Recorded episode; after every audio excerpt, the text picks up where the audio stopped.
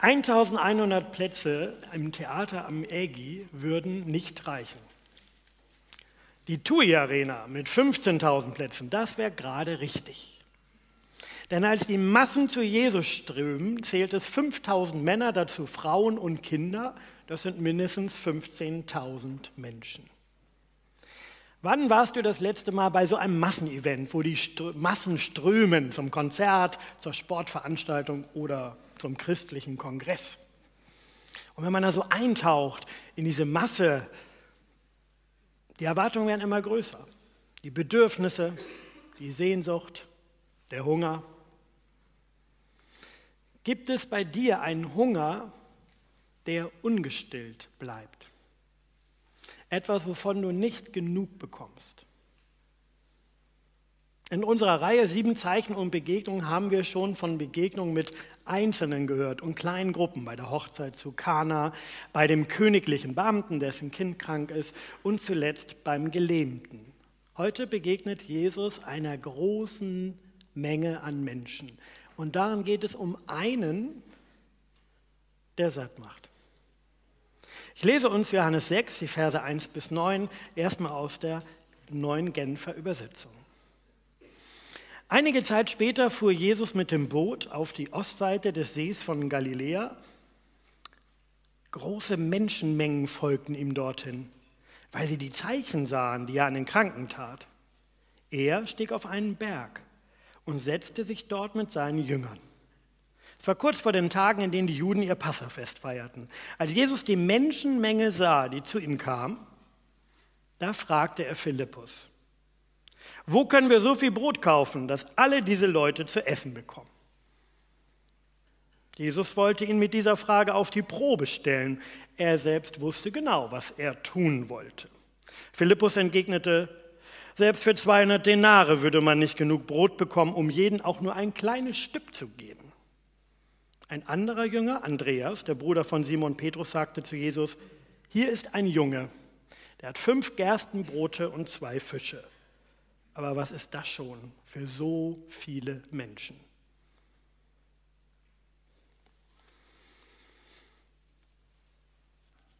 Was ist das schon? Wie viel bräuchten wir? Jesus zieht sich ja eigentlich zurück auf einen Berg, der will gar nicht die Menschenmenge. Aber alles beginnt damit, dass er diese Menschenmenge kommen sieht von oben. Alles beginnt mit dem Sehen. Und der Evangelist Johannes zeichnet ein, ein, etwas anderes Bild als die anderen Speisewundergeschichten der anderen Evangelisten. Hier bekommen die Menschen nicht Hunger, weil sie den ganzen langen Tag der langen Predigt von Jesus zuhörten oder weil Jesus, wie beim Markus und Lukas, den ganzen Tag heilte und sie dann hungrig werden und es Abend wird. Hier ist es schon beim Kommen so, dass die Frage im Raum steht, wie bekommen wir alle satt? Jesus sieht die Menschen kommen und er fragt sich, wie können sie versorgt werden. Da könnte man denken, na klar, wenn ich ins Stadion gehe, das Erste, was ich mache, ich stelle mich an und kaufe mir die Stadionwurst. Und das ist auch bei christlichen Events so, erstmal vorglühen am Büchertisch in der Catering-Area, bevor dann die seelische Speise kommt. Und auch bei uns könnte es so sein, erst Kaffee wunderbar, vielleicht würden dann noch mehr Leute kommen und dann Gottesdienst. Es geht hier aber um mehr. Jesus wird initiativ und er fragt Philippus, was kostet uns das? Wo können wir so viel Brot kaufen, dass alle satt werden? Was kostet uns die Versorgung von so vielen Menschen? Und wer jetzt ein Eventmanager ist oder Finanzverwalter oder Kassierer oder wer überhaupt gerne rechnet und plant, der fühlt sich bei dieser Frage ganz zu Hause der kommt auch nicht auf die Idee, dass hinter dieser Frage von Jesus an Philippus noch mehr steckt. Der Erzähler sagt uns, er will ihn damit sogar auf die Probe stellen. Die Frage ist doch erstmal ganz nüchtern, was kostet das uns, so viele Menschen satt zu machen? Und bei gestiegenen Lebenshaltungskosten und Energiepreisen erhöht sich der Rechendruck für alle. Philippus rechnet das auch vor, was es kosten würde, und das Ergebnis frustriert ihn. Philippus sagt, noch nicht mal 200 Denare würden reichen und jeder würde nur ein kleines Stück Brot bekommen. Und 200 Denare, das war damals viel. Denn ein Denar, das war der Arbeitslohn, der Tageslohn eines Arbeiters für den bescheidenen Lebensunterhalt einer fünfköpfigen Familie. Das Existenzminimum am Ende des zweiten Jahrhunderts betrug 200 Denare als Jahreseinkommen.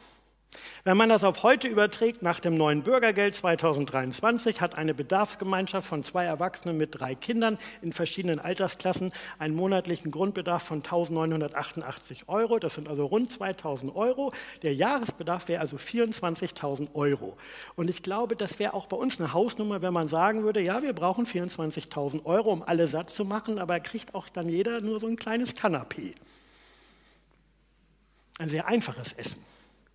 Das würde doch nicht mal reichen. Und man kann ja auch sagen, für 15.000 Menschen 24.000 Euro, das ist auch nicht viel heute. Da schaltet sich der nächste Jünger an, Andreas, ins Gespräch und der sagt, was haben wir?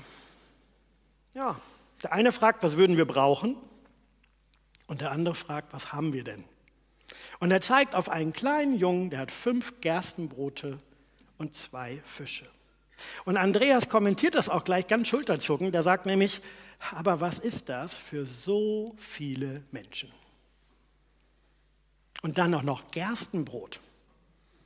Also Weizen und Gerste waren damit Grundnahrungsmittel. Es gab in der Antike keine Mahlzeit ohne Brot. Aber Gerste wurde häufig als Tierfutter verwendet, als Strafkost für schlechte Soldaten, für Sklaven und kleine Leute. Und jetzt war ja auch noch kurz vor dem Passafest. Und da durfte man gar keine frische Getreidekörner als Nahrung verwenden. Denn beim Passafest feierte man auch Mazot. Das heißt, die Getreideernte sieben Tage lang Vorher musste die Gerste sogar aus dem Jahr vorher stammen. Das heißt, man durfte in der Zeit nicht ernten.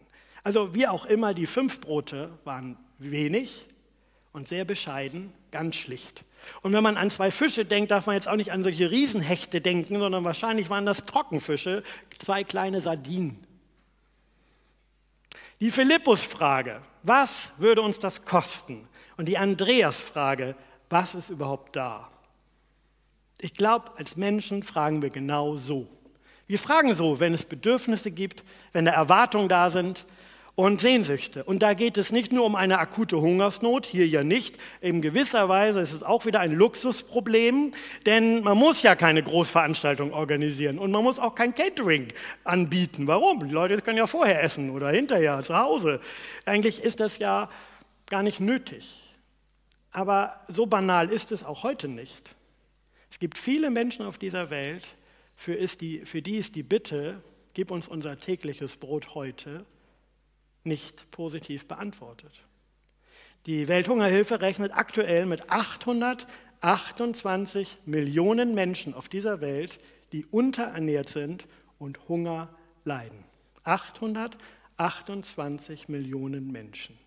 Weltweit ist es für viele Menschen heute, im Jahr 2023, nicht selbstverständlich, genug Wasser und Brot für den täglichen Bedarf zu haben. Obwohl wir als Menschheit in der Lage wären, das zu bezahlen und anders gerechter zu verteilen. Es gelingt uns bisher nicht. Ein kenianischer Ausleger sagt zu unserem Text, Zitat, es ist immer eine Versuchung, die Geschichte zu vergeistlichen, aber es ist eine Geschichte von echtem Essen.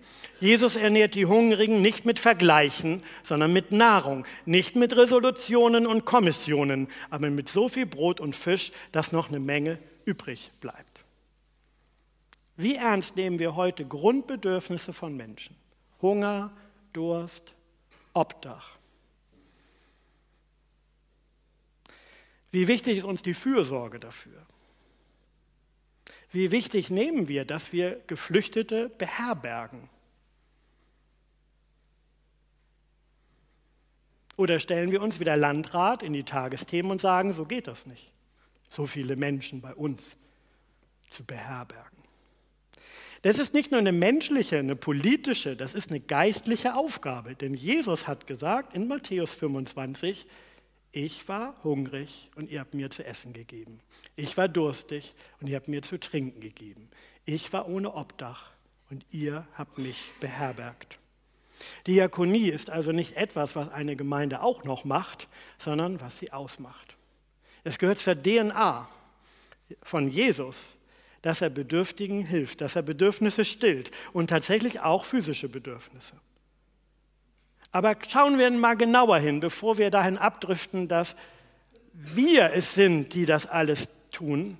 Was tun denn hier die Jünger und was tut Jesus? Manch geübter Bibelleser hat vielleicht in Erinnerung, dass die Evangelien das Speisewunder mit einem sehr markanten Satz von Jesus versehen, nämlich den Satz, gebt ihr ihnen zu essen. Und die meisten Predigten gehen dann auch in diese Richtung. Aber Johannes erzählt anders. Ich habe ja noch nicht bis dahin gelesen, deshalb kommt das jetzt. Was sagt denn Jesus zu den Jüngern, nachdem er feststellt, fünf Brote, zwei Fische oder 200 Denare, aber es reicht noch nicht. Er sagt zu den Jüngern ganz schlicht, sorgt dafür, dass die Leute sich setzen. Ja. Der Evangelist erwähnt dann noch, dass der Ort mit Gras bewachsen war, dass man da gut sitzen konnte. Ich lese uns das mal. Johannes 6 ab Vers 10. Sorgt dafür, dass die Leute sich setzen, befahl Jesus. Der Ort, an dem sie sich befanden, war dicht mit Gras bewachsen. Als alle sich gesetzt hatten, die Zahl der Männer belief sich auf etwa 5000, nahm Jesus die Brote, dankte Gott dafür und ließ sie unter die Menge austeilen.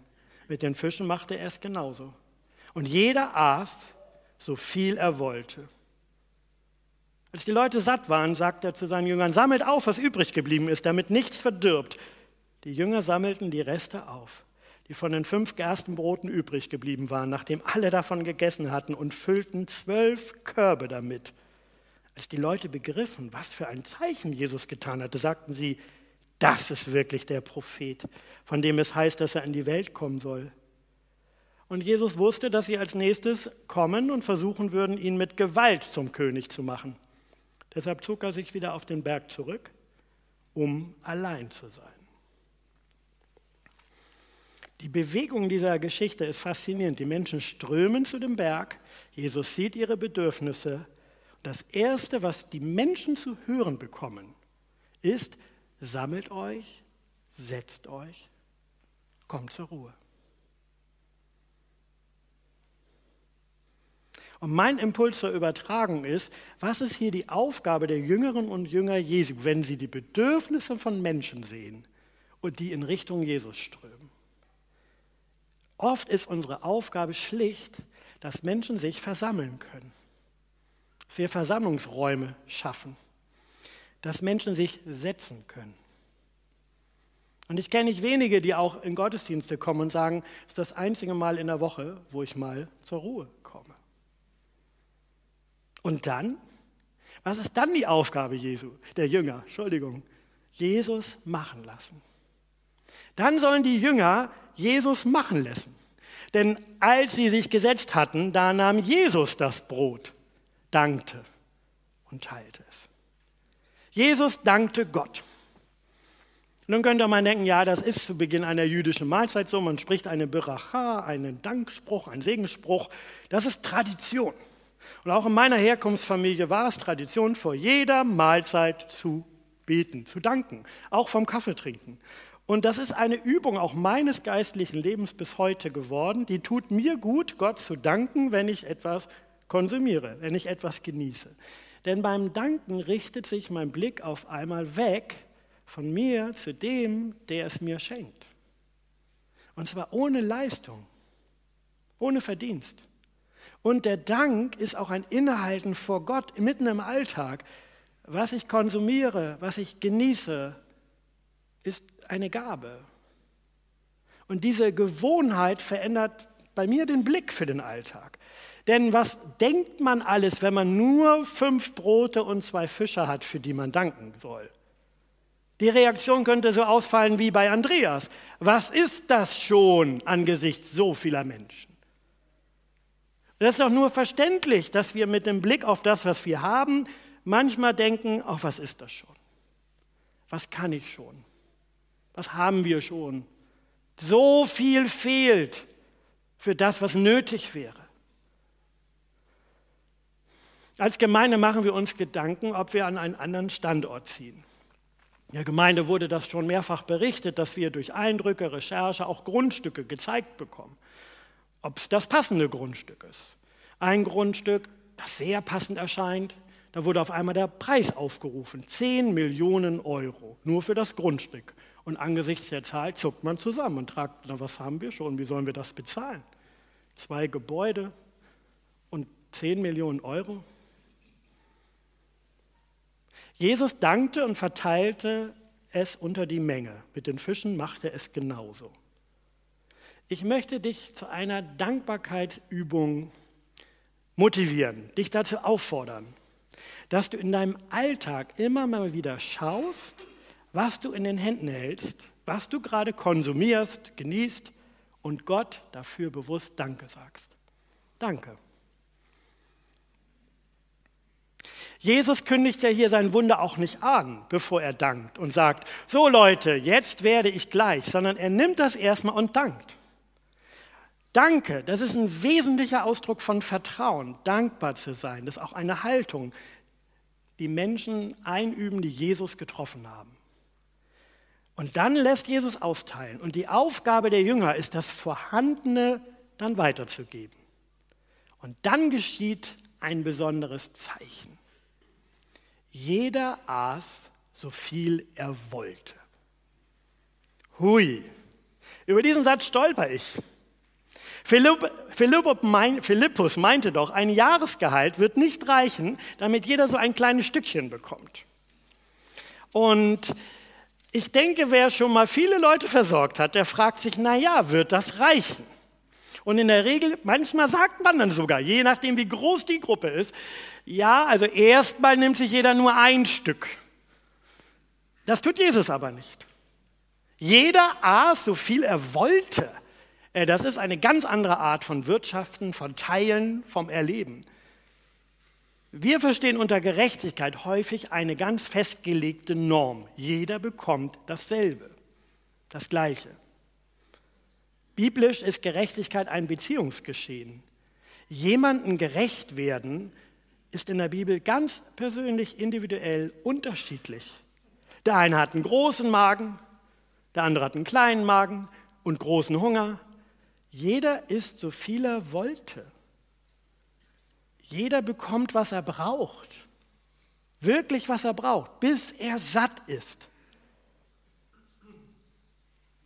Deshalb ist das, was wir austeilen, normiert betrachtet ungerecht. Der eine braucht gerade ganz viel Zeit und Zuwendung und Aufmerksamkeit und der andere braucht nur ganz kurze Zeit und Zuwendung und ist genauso satt. Wie ungerecht. Jesus macht alle satt. Ihr Hunger war gestillt. Die Bedürfnisse kamen zur Ruhe. In die Sehnsüchte hinein kam Frieden. Als die Leute satt waren, da sagte Jesus zu ihnen, sammelt, was übrig ist, damit nichts verdirbt. Ich finde, das ist ein sehr charmanter ökologischer Zug dieser Geschichte. Es wird nicht einfach verschwendet, jeder isst so viel er will, egal, und danach wird weggeworfen. Es wird auch nicht ein Übermaß konsumiert und dann der Rest entsorgt. Wir waren mal in seinem Hotel mit Buffet und einige der Gäste haben ihr Buffet vom Buffet auf den Tisch geholt und haben auf dem Tisch ihr Buffet aufgebaut und mindestens die Hälfte dagelassen. Heute kennt ihr Restaurants, wo steht, was nicht, wenn man nicht alles auf isst, muss man bezahlen. Ja, kenne ich auch schon. Aber nein, hier funktioniert das anders. Das Krasse an dieser Geschichte, das Ungewöhnliche ist ja, es bleibt mehr übrig, als vorher da war. Also wer hier nicht staunt, da sitze ich irgendwie sprachlos und staune vor der Geschichte. Wie soll das geschehen? Dass mehr übrig bleibt, als vorher da war, das sprengt meine Dimension. Sind für Gott 10 Millionen nur eine Eins mit vielen Nullen? Ich weiß das nicht. Kann Gott 828 Millionen Hungrige satt machen? Oder 14.000? Oder 648 Mitglieder der EFG Hannover Walderseestraße oder jeden Einzelnen, jeden Einzelnen satt machen, angesichts dieser ungeheuren Bedürfnisse, Sehnsüchte, angesichts einem unstillbaren Hunger nach Leben. Frau Geraminger hat das in ihrer Anmoderation gesagt. Es gibt ja auch noch diesen Hunger nach Bindung, den Hunger nach Liebe, Hunger nach Geborgenheit. Und das kann Gott ausfüllen, das kann er satt machen. Und die Jünger, die sollen nicht erklären, wie er das kann. Sie sollen dafür sorgen, dass die Menschen sich sammeln und setzen und dann Jesus machen lassen. Ihn danken lassen und austeilen lassen. Die Versorgung dieser vielen Menschen hängt nicht zuerst und nicht zuletzt an den Jüngern. Und die Geschichte wird auch nicht so erzählt, dass die Managementtechniken à la Philippus oder die Eventplanungen à la Andreas oder das Talent Scouting könnte man bei Andreas sagen. Ne? Der sieht ja den einen Jungen, der noch was hat. Auch das ist nicht das Entscheidende, sondern Jesus lädt dazu ein, alles von ihm zu erwarten, ihm zu vertrauen. Das ist ein Geheimnis dieser Geschichte. Nicht ein Rätsel, das wir lösen können. Eine Haltung, Gott im Leben machen zu lassen. Ihn die Leere, die Unzufriedenheit, das, was noch fehlt, die Erwartungen zu überlassen. Im Moment erscheinen viele Bücher zum Thema Zukunft der Kirche und die Abgesänge auf die Kirche von sehr schlauen Menschen angesichts sinkender Mitgliederzahl sind laut. Man kann Angst bekommen um die Zukunft der Kirche, wenn man auf die Zahlen guckt. Was sollen wir doch alles bezahlen? Wie sollen wir das bezahlen? Und jetzt will sogar der Staat noch die napoleonischen Reparationszahlungen einsparen, die er seit 200 Jahren an die Kirche zahlt, an die Volkskirche muss man dazu sagen. Die Zukunft der Kirche, sogar die Zukunft der Welt, hängt von Gott ab, nicht von uns. Und die Zeichen, die Jesus hier stiftet, verweisen darauf, dass Jesus nicht nur etwas gibt, sondern dass er dann sagt, ich bin das Brot des Lebens. Dass Jesus der Gesandte Gottes ist, darauf soll diese Geschichte zeigen. Dass Jesus in Person Gott ist, darauf will er hinweisen dass Menschen zufrieden werden können, wo Gott gegenwärtig ist, das möchte Jesus zeigen. Dass echter Lebenshunger gestillt werden kann, Frieden in die Unruhe reinkommen kann, dass wenn Menschen zu ihm strömen, er tatsächlich die Bedürfnisse sieht und stillen kann. Und na klar, wenn so viele Leute sowas erleben, dann wollen sie ihn zum König machen. Und so endet die Geschichte auf einer ziemlich politischen Note. Denn als die Leute begriffen, was für ein Zeichen Jesus getan hat, da steht hier, das ist wirklich der Prophet, von dem, heißen, von dem es heißen soll, dass er in die Welt kommen soll. Aber Jesus wusste, dass sie ihn jetzt mit Gewalt zum König machen. Und im Grunde genommen ist vieles in dieser Geschichte so, dass die damaligen Gläubigen dachten, das ist der neue Mose. Und in der Zeit waren Christen verfolgt. Und die herodianische Verfolgung wurde stark und auch nach seinem Tod nahm sie zu. Die Unterdrückung durch die Römer führte dazu, dass es Aufständische gab im Land, die sich befreien wollten davon. Und es gab auch messianisch gesinnte Anführer, die König von Israel werden wollte. Und Jesus ahnte, jetzt wollen sie mich auch zu diesem König machen, der sie befreit von der Unterdrückung. Und was tut er? Er zieht sich zurück, allein auf den Berg. Es beginnt mit zwölf Jüngern auf dem Berg. Dann sieht er die vielen Menschen ihre Bedürfnisse. Er gibt ihnen, was sie brauchen. Dann zieht er sich wieder zurück. Weil er wollte nicht zu seinen Lebzeiten ein politisches Königreich einrichten, sondern er wusste, dass er sterben wird am Kreuz. Mit dem Vorwurf, er sei König der Juden. Und dass er auferstehen wird und am dritten Tag leben wird für immer. Und dass er wiederkommen wird um dieses messianische Friedensreich zu vollenden, das jetzt tatsächlich begonnen hat, wie im Himmel so auf Erden. Das heißt, das Friedensreich, das alle satt werden auf dieser Erde, hat begonnen und Jesus möchte es vollenden. Und dieses Friedensreich ist charakterisiert dafür, dadurch, dass für jeden gesorgt ist, dass jeder bekommt, was er braucht. Dass jeder essen kann, so viel er will, bis er satt wird. Dass alle versorgt werden, jeder Hunger gestillt. Wir müssen nicht mehr rechnen, wir müssen nicht mehr zweifeln, auf unsere kleinen Ressourcen achten. Wir dürfen vertrauen, lernen zu danken vor dem Essen. Aus Dankbarkeit die Schöpfung bewahren. Aus Dankbarkeit sich für ihren Erhalt einzusetzen, damit diese Welt alle satt machen kann.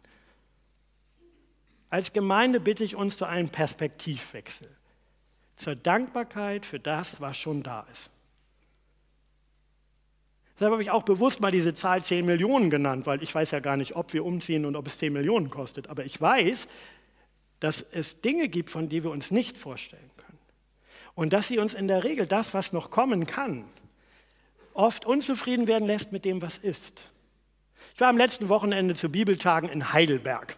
Und da bin ich am Nachmittag erstmal überrascht worden. Nachmittags um drei an einem Samstag war der Raum voll mit Menschen, die gerne miteinander Bibel lesen wollen. Und zwar aus allen Generationen. Gemeindeunterricht, junge Erwachsene, Mittelalter und die lebenslangen Lerner, die Senioren, die bei uns auch immer da sind bei sowas.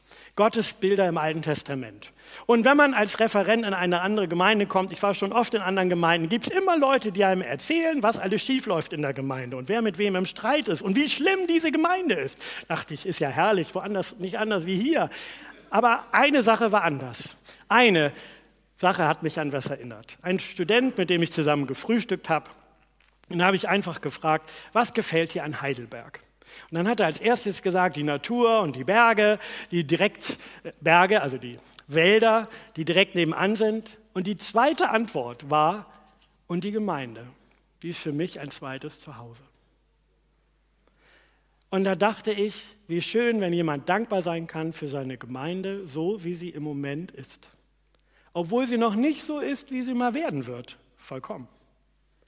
Und ich glaube, dass ein Segen darauf liegt, dankbar zu sein für das, was ist.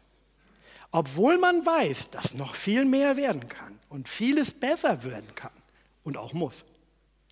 Das ist ein Geheimnis, diese fünf Brote und zwei Fische, für die zu danken und dann alles von Gott zu erwarten.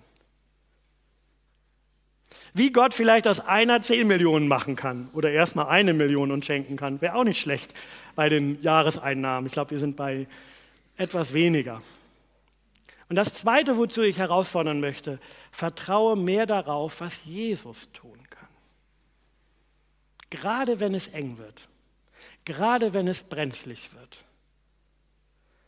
Die Zeit, die wir damit verbringen, auf Wunder zu wagen, warten, sollten wir dafür nutzen, ihnen den Weg zu bereiten. Wie bereitet man den Wundern Jesu den Weg? Indem man sich setzt und sammelt und vertraut, dass er es kann. Amen.